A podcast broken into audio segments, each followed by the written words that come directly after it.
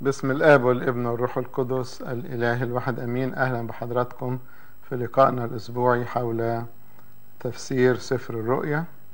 وإحنا كنا بدأنا بدراسة سبع رسائل لسبع كنائس.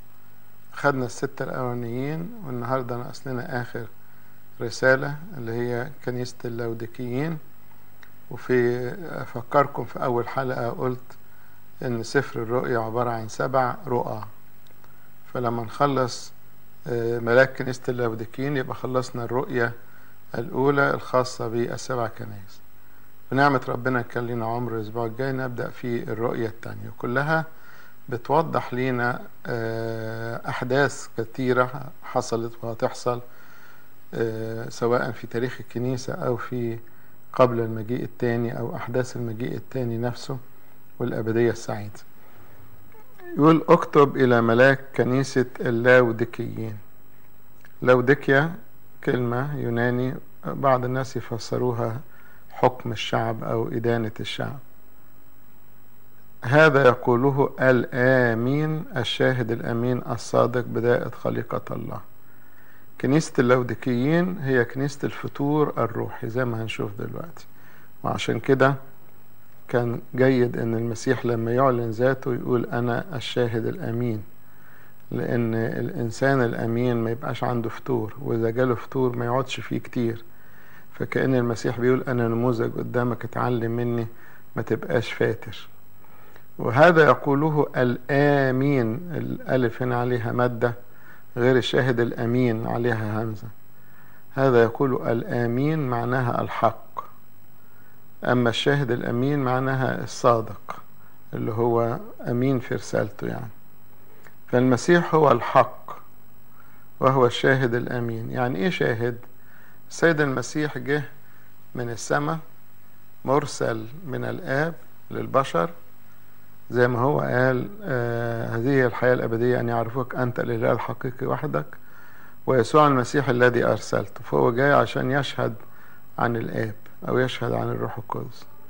عشان كده يقول السيد المسيح لنيقوديموس في يوحنا 3 11 الحق الحق أقول لك إننا إنما نتكلم بما نعلم ونشهد بما رأينا ولستم تقبلون شهادتنا. طبعا هنا معناها إن السيد المسيح جاي مخصوص عشان يعرفنا حاجات إحنا مش عارفينها وهو صادق وأمين والرسالة طبعا كان شاهد صادق ويوصلها لنا كويس. يقول أنا مجدتك على الأرض. بيقول للآب العمل الذي أعطيتني الأعمل قد أكملته. طبعا لا يمكن إنسان يكون فاتر. فاتر يعني مرخرخ كده. له سخن وله بارد. هنشوفها دلوقتي. لكن إنسان الحامي الحار تلاقي المهمة اللي بتكلفه بيها يتممها تماما وأكتر كمان. عشان كده بيقول للآب العمل الذي أعطيتني لأعمل قد أكملته. فعلا هو الشاهد الأمين والصادق. ويقول برضو للآب أنا أظهرت اسمك للناس الذين أعطيتني من العالم. وإحنا بنقول له في القداس الذي أظهر لنا نور الآب الذي أنعم علينا بمعرفة الروح القدس الحقيقي والمسيح جاء عشان يعرفنا الآب لأن البشر كان تاهوا عن معرفة الله وبدأوا يعبدوا الأوثان. والطبيعة والأشخاص. نتيجة الشهادة الحسنة بتاعت المسيح عن الآب الآن علموا أن كل ما أعطيتني هو من عندك لأن الكلام الذي أعطيتني قد أعطيتهم. أه لو كل خادم فينا يكون أمين زي المسيح ما هو النموذج. يبقى كل واحد فينا يعلم كما قال المسيح مش من دماغه مش اقتناعاته. ودي سمة عصر لودكيا اللي هو ارتداد الكبير وهو تحكم الشعب في إيمانيات الكنيسة. الإنسان الأمين يتكلم بما قاله الله بالتدقيق. قديس أثناسيوس الرسولي ليه قول مشهور جدا في كتاب رسائل الروح القدس. بيقول إن كل تعليم في الكنيسة الجامعة هو من البداية. من البداية معناها الكنيسة ابتدت بيه ما دخلش في عصور متأخرة. ووضعه الرب وكرز به الرسل وحفظه الآباء. يعني هو من البداية واخدينه من فم الرب الآباء الرسل أخذوه بمنتهى الأمانة لأنهم شهود للمسيح ونشروا هذا الإيمان. وأبانا القديسين طول التاريخ حافظوا عليه وسلمه لنا إيمان نقي. إحنا دورنا بقى زي ما استلمنا نحافظ ونسلم. يبقى زي المسيح ما هو الشاهد الأمين الصادق تكون أنت أيضا الشاهد الأمين الصادق. وإلا يقف لك القديس يعقوب يقول لك لا تكونوا معلمين كثيرين يا أخوتي لأننا في أشياء كثيرة نعثر جميعنا. يعني الواحد ياخد باله إنه يكون زي ما ربنا قال. بنبشر الناس ونخبرهم بكلام ربنا. الكلام الذي أعطيتني قد أعطيته. وهم قبلوا وعلموا يقينا إني خرجت من عندك وأمنوا أنك أرسلتني. ومرة تانية يقولوا عرفتهم اسمك وسأعرفهم. يبقى دي الشهادة بتاعة الابن. عشان كده لما يتقال عنه الشاهد الأمين والصادق لأنه هو شهد عن الآب. وبرضو إحنا نتبع خطوات المسيح لأنه هو قال لأبائنا الرسل في أعمال واحد تمانية لكنكم ستنالون قوة متى حل روح القدس عليكم وتكونون لي شهودا. وبرضه في يوحنا 15 قال تشهدون أنتم أيضا لأنكم معي من الابتداء. عندنا النموذج هو ربنا يسوع ونتبع خطواته هو الشاهد الأمين الصادق. كل واحد فينا مدعو أن يكون شاهد وأمين وصادق. كل خادم كل كاهن كل واحد في بيته حتى يشهد لله شهادة صادقة. الشهادة هنا معناها أن أنا بجيب للناس فكر ربنا بالظبط مش أنا اللي بخترع وأنا اللي بدخل أفكاري الخاصة. وبعدين هنقف قدام كلمة بداءة خليقة الله. طبعا بداءة خليقة الله ممكن واحد يفهمها غلط إن المسيح هو أول مخلوق. حاشا.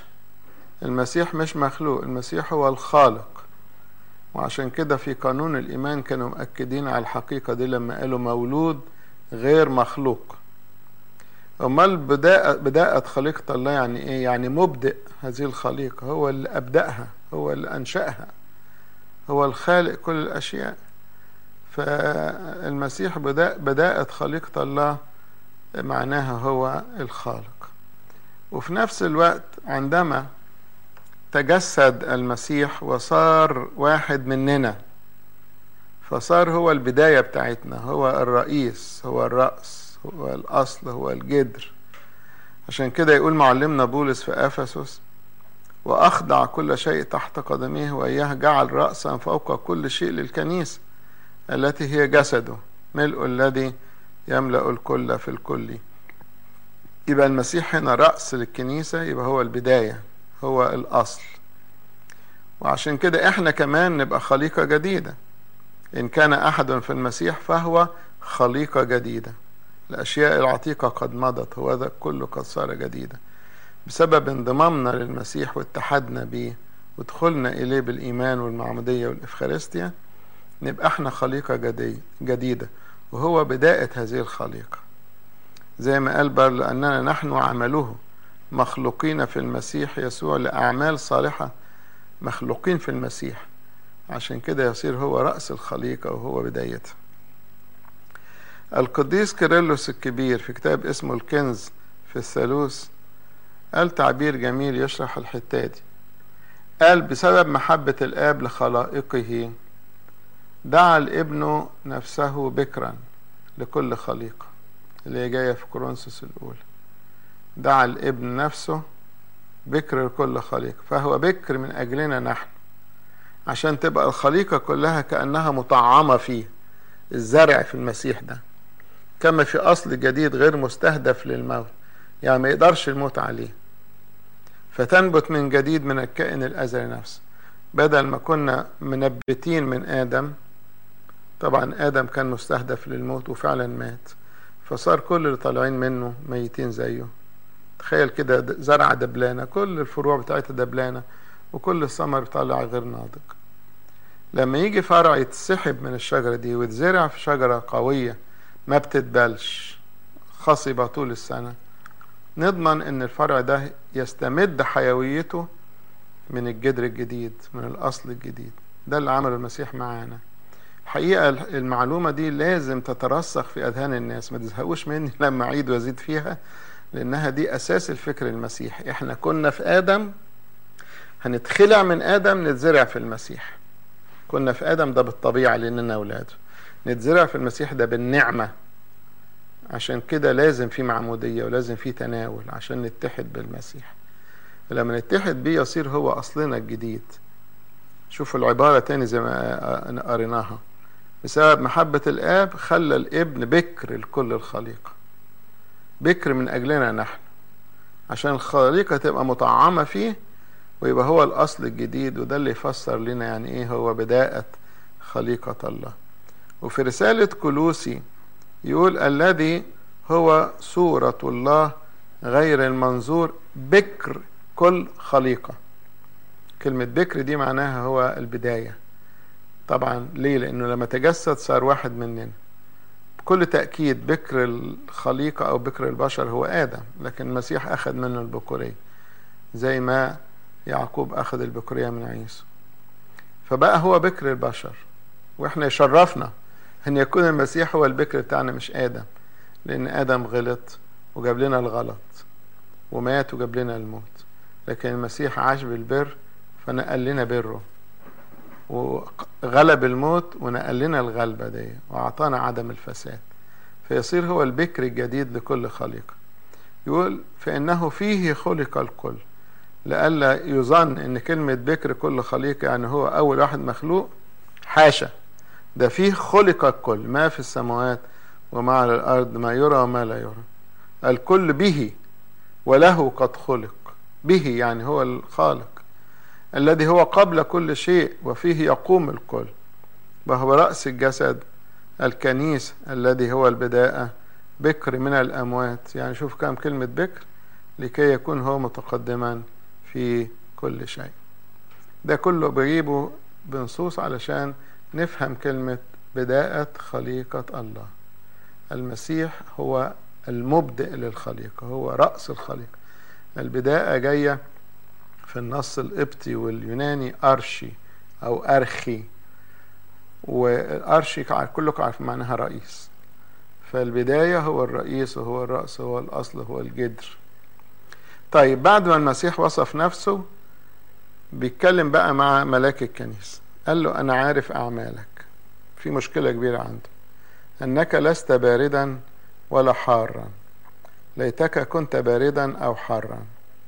هكذا لأنك فاتر ولست باردا ولا حارا أنا مزمع أن أتقيأك من فمي. لاحظوا كلمة بارد وحار دي قالها ثلاث مرات. يا ريتك كنت بارد. يا ريتك كنت حار. يعني إيه بارد؟ يعني إيه حار؟ يعني إيه فاتر؟ البارد ممكن يكون غير المؤمن في الأصل. اللي هو ما يعرفش ربنا وبعيد عن ربنا وعن عن معرفة الإنجيل وعن خلاص المسيح. عايش حياة تانية خالص غير اللي إحنا بنتكلم فيها دي. الحار هو زيكم بقى ناس يحبوا ربنا قوي وغيورين على خلاص نفوسهم متحدين بالمسيح. وعندنا في برنامج للصلاة والتوبة والأعتراف والتناول والحياة الروحية نشطة. حتى لو كنا بنغلط ما فيش حد ما بيغلطش. لكن أنت حارب الروح لأنك أنت مركز في أبديتك وحياتك الروحية. أمال مين الفاتر بقى؟ له مؤمن ولا غير مؤمن. هو موجود كده في الكنيسة له اسم إن هو مؤمن لكن حقيقة الأمر قلبه من جوه مليان بالشك والتردد. لا مؤمن ولا غير مؤمن كل شيء لكل أحد أي حاجة تعجبك يعني. مع بتوع الكنايس يبقى لطيف جدا ومتدين وحاضر معانا مع أصدقائه اللي في القهوة ولا في الفسحة هو عايش حياة تانية. فله بارد وله حار. البارد إنسان جايز يكون خايف من ربنا والحار إنسان محب لله. أمال الفاتر إيه؟ له خايف من ربنا ولا بيحب ربنا. خدين بالكم من التعبير ده؟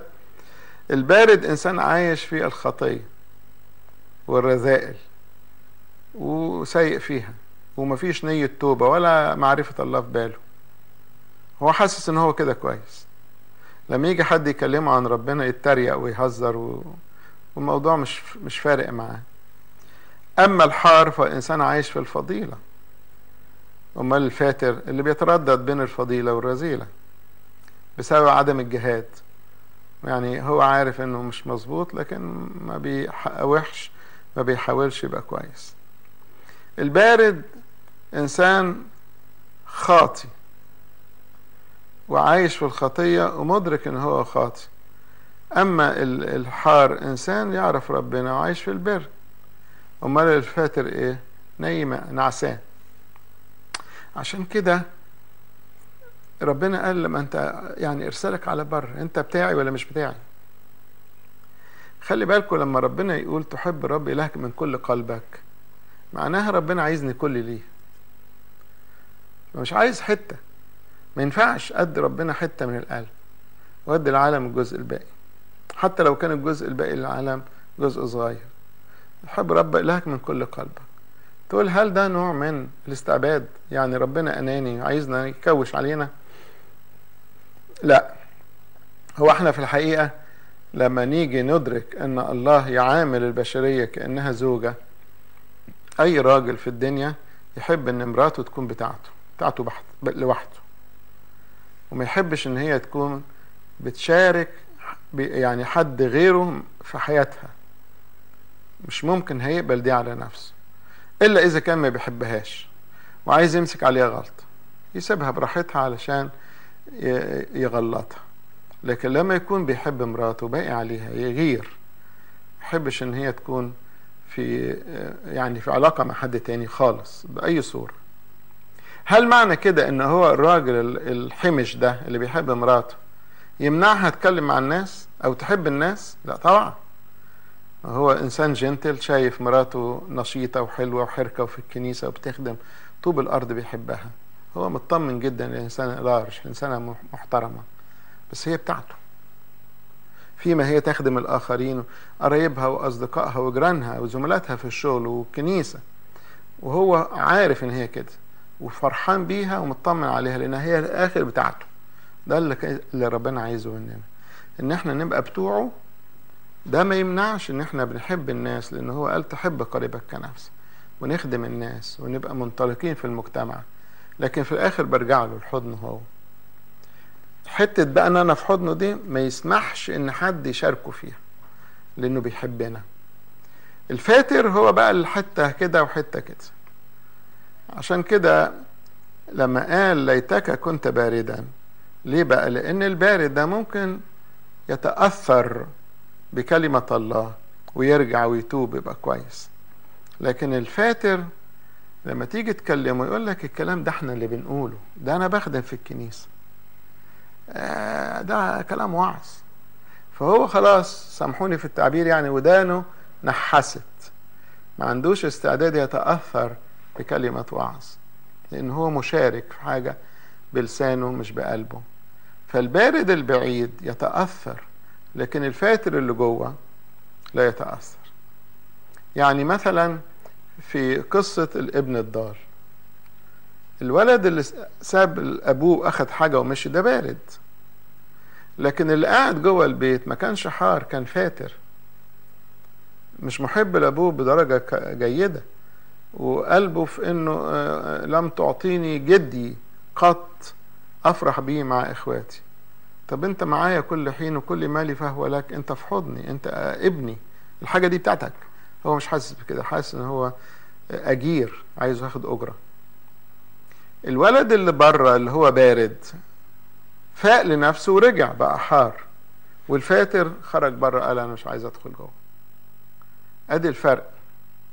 ليتك كنت باردا عشان انت هتحس إنك أنت وحش. عشان كده أعتقد القديس مار اسحاق السورياني قال عبارة كده بيقول غبطت الذين سقطوا وناحوا أكثر من الذين لم يسقطوا. تخيل يعني في واحد لم يسقط خالص لكن هو عنده حاسس بالكبرياء وحاسس إن هو حاجة حلوة. فهو شاف واحد تاني غلط سقط وفاق لنفسه وقعد يبكي. وبقى حياته الروحية سخنة أكتر من اللي ما غلطش. عشان كده أرجوكم بلاش نفضح بعض بلاش نعاير بعض بلاش نمسك على بعض أخطاء لأن ممكن اللي غلط يكون ناح أكتر من اللي ما غلطش. هذه عبارة جميلة للقديس مار اسحاق غبطت الذين سقطوا يا بختهم لأنهم سقطوا. ليه؟ لأنه لما سقط ناح ولما ناح بقى سخن بعد ما كان بارد. الذين لم يسقطوا دول فاترين. طيب إيه بقى مشكلة الفاتر ده؟ قالوا لأنك تقول إني أنا غني. إحساسه بنفسه كده. أنا غني وقد استغنيت ولا حاجة لي إلى شيء. أنا غني بالمعرفة غني بالتقوى غني بالمعارف غني بإن الكنيسة كلها فاهمة إن أنا إنسان قديس اسأل بس عني طوب الأرض في الكنيسة يشهد لي. غني واستغنيت مش محتاج حاجة بقى. طب إيه حكم ربنا؟ قال له لست تعلم أنك أنت الشقي والبائس وفقير وأعمى وعريان. شيء مؤلم جدا إن أنا أظن في نفسي حاجة وربنا شايف عكسها. ما أنا يهمني رأي ربنا. يعني الناس جايز يخدعوني أو يجاملوني أو ما يعرفوش الحقيقة. إما بيخدع أو بيجامل أو ما يعرفش. لكن ربنا لا هيخدع ولا هيجامل ولا ما يعرفش. عشان كده لما أكون حاطط في بالي إن أنا غني غني يعني مش محتاج حاجة. يا ابني ده أنا المرجع. انت بتقول إيه؟ طب انت إيه مرجعك فيه أنا أنا المرجع ملياش كبير. أنا قاري ودارس وأنا اللي عامل الكتب دي وأنا احساس بالغنى. فمش محتاج حاجة. يجي الصوت الإلهي يقول له أنت شقي وبائس وفقير وأعمى وعريان. عشان كده معلمنا بولس في كرونسوس الأولى إيه؟ يقول لأنه من يميزك وأي شيء لك لم تأخذه. أنت ليه حاسس أنك غني؟ إن كنت قد أخذت فلماذا تفتخر كأنك لم تأخذ؟ ما حتى لو أنت غني ما ده ربنا مديهولك. حكمة ربنا مديها لك معرفة ربنا مديها فهم. أنت واخدها من ربنا. ليه بتتقارط علينا؟ إنكم قد شبعتم قد استغنيتم ملكتم بدوننا وليتكم ملكتم لنملك نحن أيضا معكم. نفس إحساس بتاع لوديكيا. إن أنا غني ومش محتاج حاجة. عشان كده معلمنا بولس يقول لتلميذه تيموساوس اكرز بالكلمة اعقف على ذلك في وقت مناسب غير مناسب. وبخ انتهر عظ بكل أناته والتعليم. ليه بقى؟ قال هيجي وقت لا يحتملون فيه التعليم الصحيح. أي واحد بيتكلم بالكلام الصحيح يغلطوه يقول لك لا ده غلط ويتريقوا ويستهزئوا. ويحتقروا ويشتموا. لا يحتملون فيه التعليم الصحيح بل حسب شهواتهم الخاصة. يجمعون لهم معلمين. أنا بقى جبت المعلم اللي أنا عايز أسمع له. مستحكة مسامعهم فيصرفون مسامعهم عن الحق وينحرفون إلى الخرافات. ده في الوقت الأخير. عشان كده يقول اعلم هذا أنه في الأيام الأخيرة ستأتي أزمنة صعبة. لأن الناس يكونوا إيه شوف الصفات دي واقعد كده قلبها في دماغك على الناس اللي حاليا موجودة. الأزمنة الأخيرة أزمنة صعبة. الناس يكونون محبين لأنفسهم محبين للمال متعظمين مستكبرين مجدفين غير طائعين لوالديهم غير شاكرين دانسين بلا حنو بلا رضا ثالبين ثالبين بالثه معناها بيجيبوا سيرة الناس ويشهروا بيهم غير السالب اللي هو بالسين يعني بيسرق. عديمي النزاهة شرسين غير محبين للصلاح خائنين مقتحمين متصلفين كبرياء محبين للذات دون محبة الله لهم صورة التقوى ولكنهم منكرين قوتها هذا دوت الفاتر بقى. ليه صورة من بره هلا هلا من جوه يعلم الله فأعرض عن هؤلاء ما تمشيش في السكك دي. لهم صورة التقوى ولكنهم منكرين قوته عشان كده يقول ربنا يسوع ولكن متى جاء ابن الإنسان. ألعله يجد الإيمان على الأرض؟ ده السؤال ده معناها مش هيلاقي. ليه؟ لأن هيبقى معظم الناس لوديكيا بقى اللي هو الفاتر. موجود في الكنيسة وبيخدم وليه نشاط وليه اسم وليه حضور وليه تلامذة لكن هو مرتد في قلبه عن الله بالحقيقة. طبعا لا هيبقى وقتها في ناس سخنة وناس باردة وفي بقى الفئة بتاعت الفاترين دي كتير. السخنة دي تلاقي ناس أتقياء بالحق ودي كنايسنا مليانة بيها نشكر الله. والبارد اللي هو بقى بره. ملوش دعوة بينا خالص. سكته غير سكتنا. لكن جوه الكنيسة في فئة الحارين بالروح وفئة الفاترين. أرجوك من أجل خلاص نفسك مش من أجل أنا. إنك تكون من ضمن الحارين. اهتم بخلاص نفسك. اهتم بأبديتك. اهتم إنك تكون جوه الفك فلك. أنت وعيالك ومراتك. ما تشغلش نفسك بقضايا تخليك دخلت في الفاترين اللي هو مشغول بحاجات وهو من جوه خربان. خليك صادق مع نفسك. كتير من الناس اللي عمالة تهيص من جوه خربان. فهو عشان يقضي وقته سايب الخراب اللي جوه عمال بقى يهيص في أمور إيمانية وعقائدية وسياسة كنيسة وغيره. يعني حتى لو معاك مليون حق بس ده فتور. خليك انت حر بالروح. اشتغل انشغل بخلاص نفسك. عشان كده ربنا بيقول العلاج إيه؟ أشير عليك أن تشتري مني ذهبا مصفى بالنار لكي تستغني. الغنى الحقيقي يأتي من عند المسيح.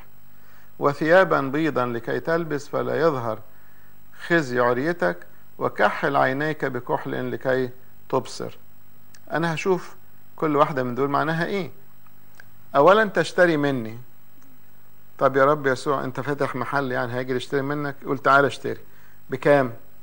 يقول لي مجانا. شوف الاشعياء يقول إيه أيها العطاش جميعا هلموا إلى المياه والذي ليس له فضة تعالوا اشتروا وكلوا. هلموا اشتروا بلا فضة وبلا ثمن خمرا ولبنا. خمرا يرمز لدم المسيح واللبن يرمز للكتاب المقدس والتعليم. بلا فضة ربنا هيديني هشتري منه ببلاش. هيديني إيه ذهبا مصفى بالنار. وطبعا حكاية نشتري دي موجودة في المثل اللي قال مثلين ورا بعضين في متى 13 يشبه ملكوت السماوات كنزا مخفى في حقل وجدوا إنسان فأخفاه ومن فرحه مضى وباع كل ما كان له واشترى ذلك الحقل. طبعا الحقل هو المسيح والكنز هو المسيح. وبعدين إنسان تاجر يطلب لألي حسنة وجد لؤلؤة واحدة كثيرة الثمن مضى باع كل ما كان له واشترى. اللؤلؤة هي المسيح. وفي مثل العذارى الحكيمات والجاهلات قالت الجاهلات للحكيمات أعطيننا من زيتكن فإن مصابيحنا تنطفئ. فالحكيمات قالوا مش هيكفينا. بالأحرى اذهبنا إلى الباع وابتعنا لكن. وفيما هم ذاهبات ليبتعنا جاء العريس اتقفل الباب لأن الفرصة ضاعت. فإيه حكاية الشراء؟ قال اشتروا مني ذهب مصفى بالنار. طبعا ذهب مصفى بالنار معناها ذهب حطيناه جوه النار لغاية لما تصفى خالص. ده إيه بقى؟ بر المسيح اللي بناخده بالصليب. ما هو المسيح دخل نار الصليب عشان يدينا الذهب بتاعه اللي هو البر. فتعال خد ذهب المسيح ده عشان تستغني. الغنى بتاعك مش من ذاتك ده انت واخده من المسيح ومجانا. فيبقى الإنسان عايش غني بس بالمسيح. غنى زي ما قال في في المثل إن في إنسان يفتخر بالمال ومش غني بالله. إحنا أغنياء بالله. طب إيه الثياب البيض؟ هي المعمودية. ثياب البر اللي بيلبسان المسيح. وألبس فيظهر خزي العرية إيه خزي العرية اللي هو الفضيحة بتاعة الخطية يجي المسيح يستر علينا. طبعا إحنا لما بنستر على أنفسنا بأوراق تين. القصة بتاعت آدم دي. ورق التين ده معناها إيه؟ أول يوم كده ورقة كبيرة وحلوة لكن هتبتدي تكرمش وتنشف فمش هتستر. يجي المسيح يعمل لنا الجلد اللي هو الذبيحة بتاعت جسد ودم وبيغطينا بيها. كحل عينيك بكحل لكي تبصر. الكحل هنا يرمز للاستنارة بتاعة العين. إن أنا من خلال نعمة ربنا هقدر أفهم قصد الالهي لما أقرأ كتاب مقدس أفهم. لما أصلي أبقى مستنير وفاهم أنا بقول إيه. لما مواضيع إيمانية ذهني ينور وأفهمها. علاقاتي مع الناس تبقى منورة. كحل عيناك بكحل لكي تبصر. إذا هو بالرغم إنه كان مفكر إنه غني واستغنى ومش محتاج حاجة قال له لا أنت فقير فتعالى خد مني البر بتاعي. بالرغم ربنا بيعاتبه إن أنت فاتر وحش لكن في فرصة في فرصة. تعال اشتري مني ومجانا. هتاخد مني ذهب فتستغني هتاخد مني ستر الثياب البيضة فتلبس وتتستر وهتاخد مني كحل تكحل عينيك فتبصر لأنك أنت كنت أعمى وعريان. آه يقولوا إن مدينة لوديكيا كانت مشهورة بصناعة الذهب والثياب والكحل. عشان كده قال لهم اللي عندكم ده فالصو. أنتوا بتفتخروا عندكم ذهب وعندكم ثياب وكحل تعالوا خد مني أنا الحاجة الحقيقية. إني كل من أحبه أوبخه وأؤدبه فكن غيورا وتب. طبعا إحنا أحيانا بنتضايق إن ربنا بيوبخنا بيأدبنا بيأدبنا يعني يقرص ودني يضربني كده. أقول له ليه يا رب؟ اشمعنى أنا؟ يقول عشان بحبك. أي ابن لا يؤدب أبوه. إن كنتم أبناء بلا تأديب فأنتم إذا نغول لا بنون فإحنا من محبة ربنا بيأدبنا. عشان كده أقول له شكرا يا رب إن أنت واخد بالك مني. ويقول كن غيورا وتوب ويختم الرسالة دي بكلمة إيه؟ ها أنا ده واقف على الباب وأقرع عمال بيخبط.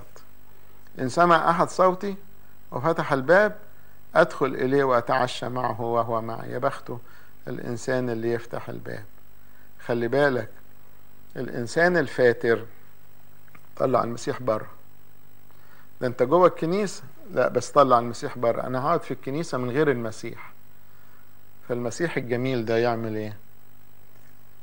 تخيل واحد دخل بيتك طردك بره وقعد هو. هتعمل إيه؟ فالمسيح يجي يخبط على الباب يقول له ممكن أدخل؟ ممكن اللي بيعمله معانا ربنا ده واللي إحنا بنعمله معاه. عامل زي سفر النشيد لما قال صوت حبيبي قارعا افتحي لي يا أختي يا حبيبتي يا حمامتي يا كاملتي لأن رأسي امتلأ من الطل وقصصي من ندى الليل. تخيل واقف بيخبط طول الليل والليل يرمز للظلمة والبعد عن الله. هو عايز افتح الباب عشان ينور لي. لدرجة راسه امتلأت من الطل طول الليل وشعره من ندى الليل. افتحي لي يا أختي يا حبيبتي يا حمامتي يا كاملتي. وإحنا عمالين نقول يا رب أنا مش فاضي أنا تعبان أنا كسلان. المسيح قال إن أحبني أحد يحفظ كلامي ويحبه أبي وإليه نأتي وعنده نصنع منزلا. هيجي ويسكن عندنا. ويدي بقى الوعد الأخير من يغلب يا بخته فسأعطيه أن يجلس معي في عرش. الوعد ده عجيب هنقعد معاك في عرشك؟ آه. كما غلبت أنا أيضا وجلست مع أبي في عرشي هو غلب بالصليب. ثقوا أنا قد غلبت العالم وغلب الشيطان رأيت الشيطان ساقطا من السماء مثل البر وغلب الخطية وغلب التجربة. فيش حتة دخل فيها المسيح واتهزم. بصفته إنسان. طبعا بصفته الله دي حاجة تانية. بصفته إنسان غالب. عشان كده جلس مع الآب في العرش. وقال لنا يلا فتحت لكم الباب. كل واحد فيكم يغلب هجيبه يقعد معايا في العرش بتاعي. قال للآباء الرسل أنتم الذين تبعتموني في التجديد. متى جلس ابن الإنسان على كرسي مجده تجلسون أنتم أيضا. على 12 كرسي تدينون أسباط إسرائيل 12 أنتم الذين ثبتوا معي في تجاربي أن أجعل لكم كما جعل لي أبي ملكوتا. نفس الوعد اللي في لوقا وفي متى متقال في الرؤيا تأكلوا وتشربوا على مائدتي في ملكوتي وتجلسوا على كراسي تدينون أسباط إسرائيل الاثني عشر. ويقول معلمنا بولس أن القديسين سيدينون العالم. وألستم تعلمون أننا سندين ملائكة؟ فبالأولى أمور هذه الحياة. ويقول لتلميذه تيمساوس إن كنا نصبر فسنملك أيضا معه. إن كنا ننكره فهو أيضا سينكرنا. اللي يغلب هيملك مع المسيح ويجلس معاه في عرش. بس في حتة هنا قبل ما أسيب بقى الجزء ده في أفسس يقول نحن أموات بالخطايا أحيانا مع المسيح بالنعمة أنتم مخلصون. أحيانا دي فعل ماضي. أقامنا معه فعل ماضي. أجلسنا معه في السماويات. ده فعل ماضي. طب هو أجلسنا معه ولا لسه هنجلس معاه لما نغلب؟ الاتنين موجودين. الأولى بيتكلم عن الطبيعة البشرية كلها نالت هذا هذه الكرامة وهذا الشرف بأن هي الطبيعة البشرية قامت من الخطية. وحيت من الموت وجلست مع المسيح في عرشه لأنه هو لما جلس مش جلس بذاته جلس كنائب ومندوب وبكر لكل البشر. عشان كده بنقول في القداس أصعدت باكورتي إلى السماء باركت طبيعتي فيك. فالمستوى الأول أن جلوس المسيح عن يمين الآب هو يحسب لكل البشر. واحد مننا جالس هناك. لكن المرحلة الثانية إن إحنا كمان هنجلس بالفعل. يعني دايما بشبهها زي ما يكون انتخابات مجلس البرلمان. انتخبنا واحد من عشيرتنا من أهلنا من بيتنا من عيلتنا من شارعنا. فدخل تحت قبة البرلمان حسينا إن إحنا اللي قاعدين. كل ما نبص في التلفزيون نلاقي الراجل بتاعنا ده واقف نحس إن إحنا اللي قاعدين تحت القبة. وبعدين جه هو قال إيه رأيكم؟ تعالوا اقعدوا معايا جوه البرلمان. فتح لنا الباب دخلنا كلنا وقلنا ما كناش نعشم ان إحنا نشوف المنظر ده. ده ده مش بقى هنزور ورحلة ونمشي ده هيقعدنا إلى الأبد معاه. فهو المسيح كنائب عن البشر جلس عن يمين الآب. فحسبت البشرية كلها جالسة فيه عن يمين الآب. كرامة ومجد للبشر. وبعدين في الحقيقة بقى هياخدنا معاه في الأبدية. يقول أنا أقيمه في اليوم الأخير وأدي هنا في سفر الرؤيا أجلسه معي كما جلست أنا مع أبي في عرشي من له أذن فليسمع ما يقوله الروح للكنائس. ناخد بريك صغير ونرجع نشوف الأسئلة اللي حضرتكم بعتوها على الواتساب. أهلا بكم مرة تاني نشوف الأسئلة اللي بتوصلنا على الواتساب. وطبعا زي ما متفقين دايما إن الأسئلة كتيرة جدا مش ممكن وقت البرنامج يقضيها فعلى ما نقدر بنجاوب بنجاوب حسب الوقت. حد بيسأل ماذا يقصد بإيزابل مين هي؟ ومين هي المرأة الحبلى اللي بيحاربها التانيين طبعا إيزابل إحنا خدناها قبل كده هي رمز للشر والناس اللي بيعكسوا ربنا والقوة بتاعة الشيطان. لأن إيزابل الشريرة كانت زوجة أخاب الملك اللي كان بتحارب إيليا وهي اللي أشارت على زوجها بأنه يقتل نابوت اليزرعيل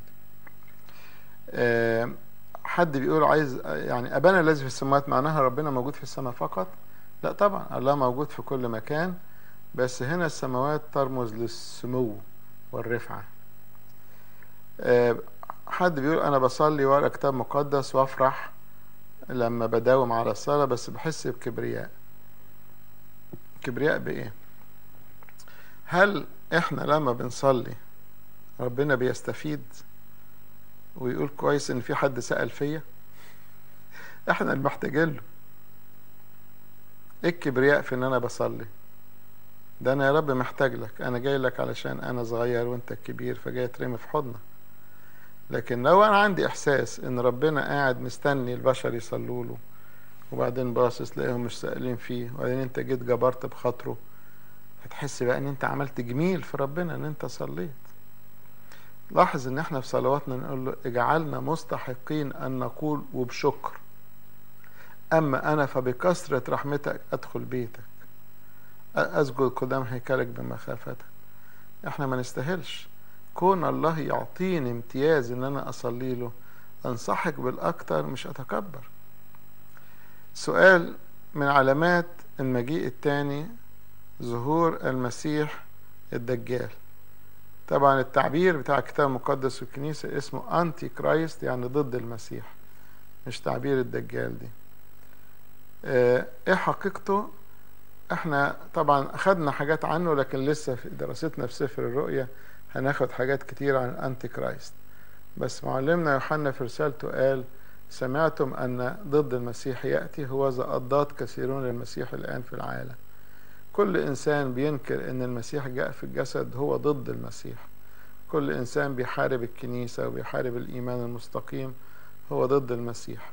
في الآخر هيجي واحد اسمه Antichrist متجمع بقى فيه كل العنف والشراسة. والهرطقات والبدع يبقى متجمعة كده في شخص عنيف ضد الكنيسة. آه واحدة بتقول أنا فوق الأربعين كنت مواظبة على الصلاة بالإيجابية وقراية الكتب المقدسة لكن بقالي أكتر من ثلاث سنين نفسي مسدودة عن الصلاة والقراية. مش قادر أفتح الكتاب المقدس حتى الأسفار اللي كنت بحبها واعترفت بكتير بكده والحكاية مش برضه مش ماشية. أرجوك الآن دلوقتي وأنت قاعدة معانا افتحي الكتاب المقدس وقولي له يا رب يعني أنا أنا شخصيا ملياش نفس لكن أنت تفتح نفسي. ونبتدي إحنا نلح على ربنا إن هو يعطينا نعمته لأن حقيقة الحرارة الروحية هي نعمة من عند الله مش شطارة مننا. فيش واحد فينا هيتسلق جبل عشان يبقى كويس. لكن إحنا بنقف قدام ربنا يغدق علينا بخيراته.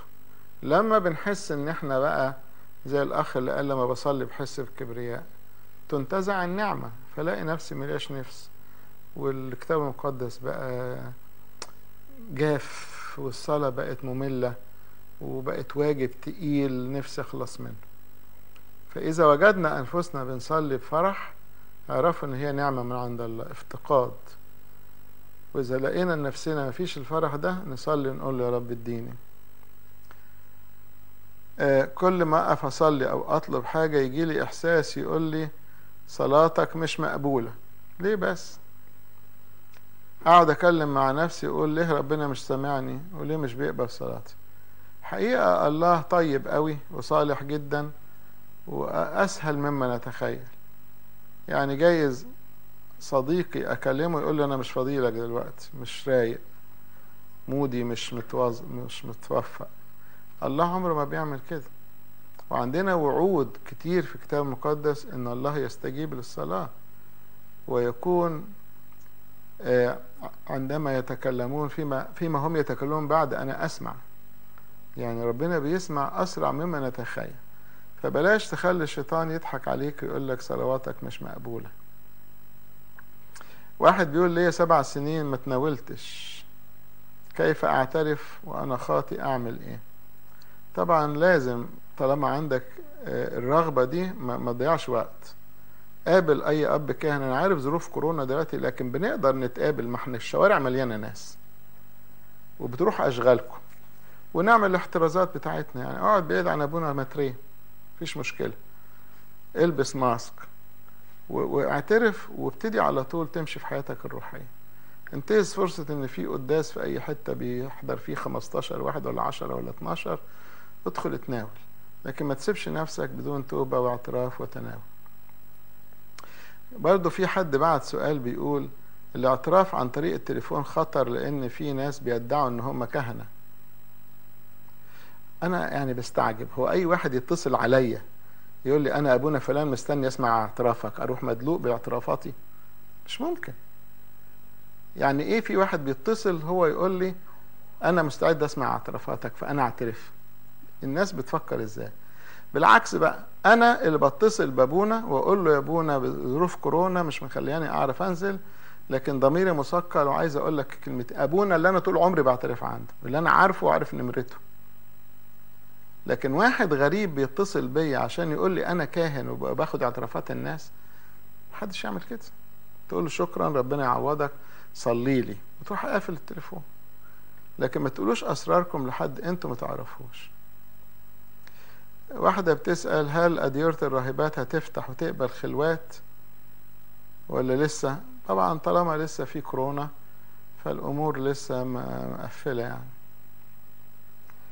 لما بصوم أربع وجمعة طول النهار باجي بالليل أكل فطاري. طب ليه؟ خلينا نصوم دايما من 12 بالليل ل 12 بالليل. وطبعا طبيعي إحنا مش بنص... مش بناكل بعد 12 بالليل. يعني ما فيش حد يسهر بالليل ياكل. فيبقى الفطار تاني يوم الصبح. حتى صحيا الواحد المفروض ما ياكلش متأخر بالليل. سؤال بقى هنا عجيب جدا. بيقول هو المجيء التاني للمسيح على الأرض. هيقعد على الأرض قد إيه؟ دي في لحظة في طرفة عين أوعى حد يقول لك يقعد ألف سنة على الأرض. المسيح قال مملكتي ليست من هذا العالم. يجي يعمل إيه تاني؟ هو جه أول مرة عشان يخلصنا تاني مرة عشان ياخدنا. قال لنا كده أنا ذاهب لأعد لكم مكان. ومتى أعتدت لكم مكان؟ آتي أيضا فأخذكم إلي حتى حيث أكون أنا تكونون أنتم أيضا. مش حيث أنتم موجودين هاجي أقعد معاكم ألف سنة. الملك الألفي دوت لسه هنتكلم فيه كتير بس مبدئيا هو هيجي في لحظة في طرفة عين ياخدنا معاه الأموات يقاموا عديم فساد ونحن الأحياء نتغير في, في لحظة في طرفة عين ونختطف معه على السحاب ونكون مع الرب كل حين نطلع السماء خلاص. فاش حاجة تانية. والأشرار يهبطوا إلى الهاوية. كيف نفهم كلمة بكورة بين الأموات أو بكورة الراقدين؟ بكورة معناها البداية. فإحنا عندنا ذات المدافن مليانة موتى من أيام آدم لغاية دلوقتي. مين بقى فيهم قام تقول لي العازر. لا ما هو مات لسه في المدافن. مين تاني قام تقول لي مش عارف ابن أرملة نايم. مات ونايم في القبر دلوقتي. كل اللي قاموا كمعجزات ماتوا تاني ومستنيين القيامة. مين بقى اللي قام وما ماتش ومش هيموت؟ المسيح.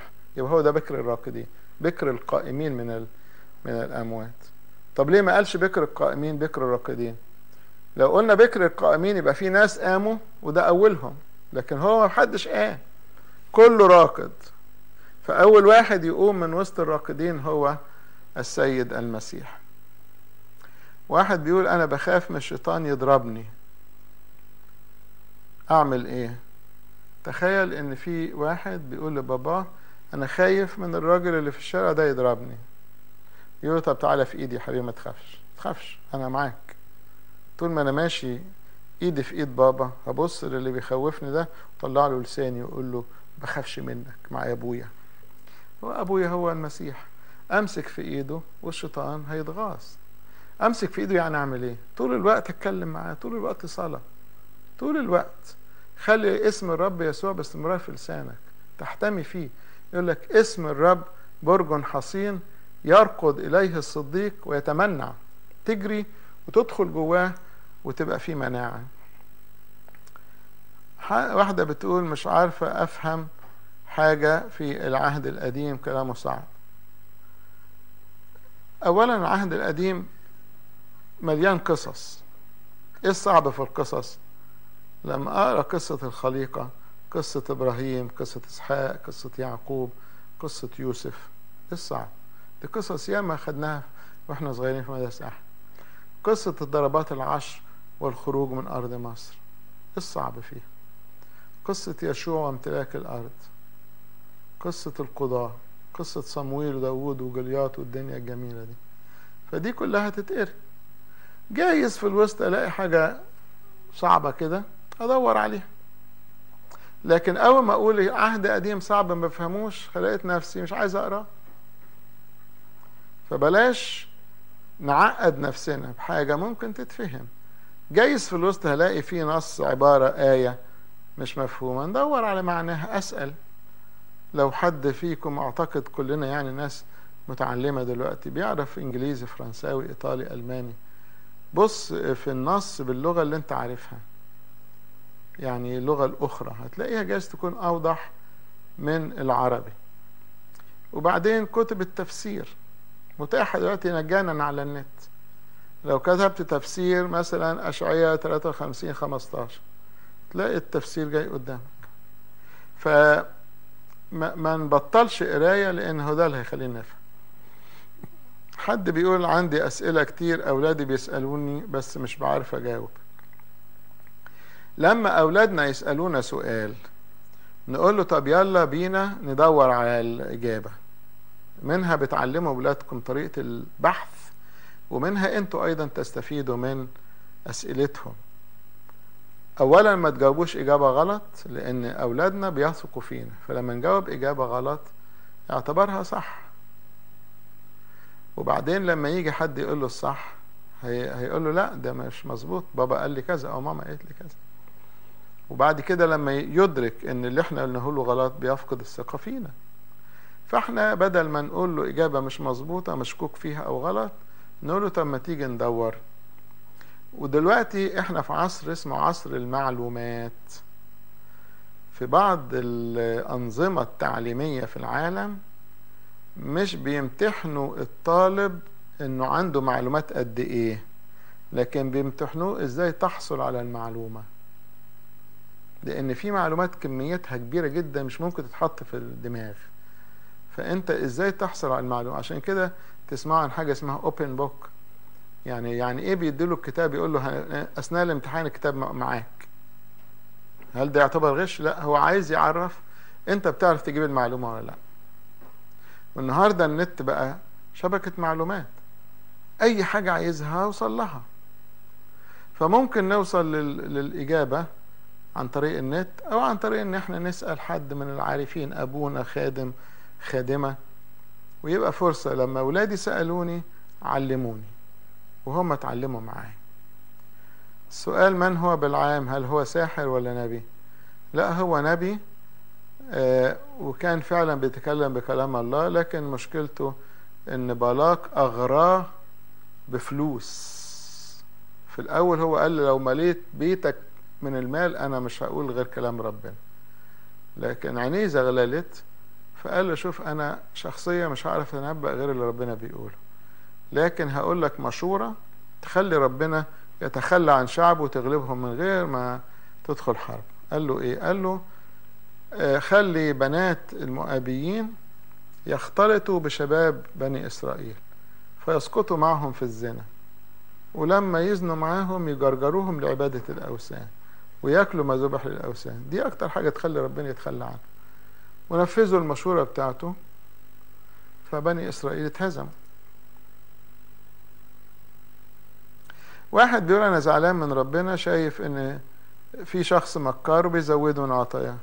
واحد بيحاول يرضيه ومفيش أي نمو لا روحي ولا اجتماعي. بدل ما تزعل من ربنا اقرأ مزمور رقم 37 ومزمور رقم 73 الاثنين اهو عكس 37 73 بيجاوب على السؤال ده. يا رب لماذا تنجح طريق الأشرار؟ في الآخر يقول لك لا ما يهمكش. ده زي العشب سريعا يذبلون هو بينمو بسرعة لكن بعد كده يصبر أعمل إيه لو أنا فاتر؟ لو فاتر بمعنى إن أنت إنسان رجل الله. ولكن دلوقتي في في اللحظة الآنية دلوقتي أنت مش حاسس ببهجة روحية ومليكش نفس تصلي اغلب دي بأنك تقف تصلي فتلاقي الحرارة الروحية تدب فيك. لكن كمان لو فاتر بمعنى اللي أنا شرحته النهاردة اللي هو بتاع سمة الأوديكيا إن الواحد جوه الكنيسة لكن قلبه مش مع ربنا راجع نفسك في هذا الأمر. ما تحسش إن أنت غني واستغنيت ومالكش كبير أنا أمين الخدمة ده أنا بقالي 60 سنة بخدم في الكنيسة دي. ده أنا اللي مربي أبونا ده كان من تلامذتي الكلام ده كله يضيعك. لكن اصغر. وقول يا رب أنا عايز أتعلم. لعلي اكون قد أكون غلط. فيبتدي الفتور اللي جواك ده اللي هو ربنا بص عليه إن أنت فقير وشقي وبائس وأعمى وعريان يبتدي يتعالج. وما تمشيش في سكك تخليك فاتر. يعني لا تمشي ورا أشخاص تبقى عبد لفلان.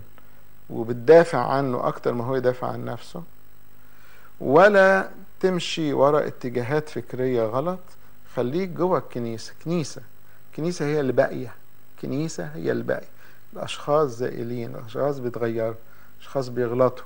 الكنيسة هي اللي باقية الوقت خلص للأسف لكن إلى اللقاء. المرة الجاية بنعمة ربنا. ربنا يبارك حياتكم لإلهنا المجد الدائم إلى الأبد. آمين.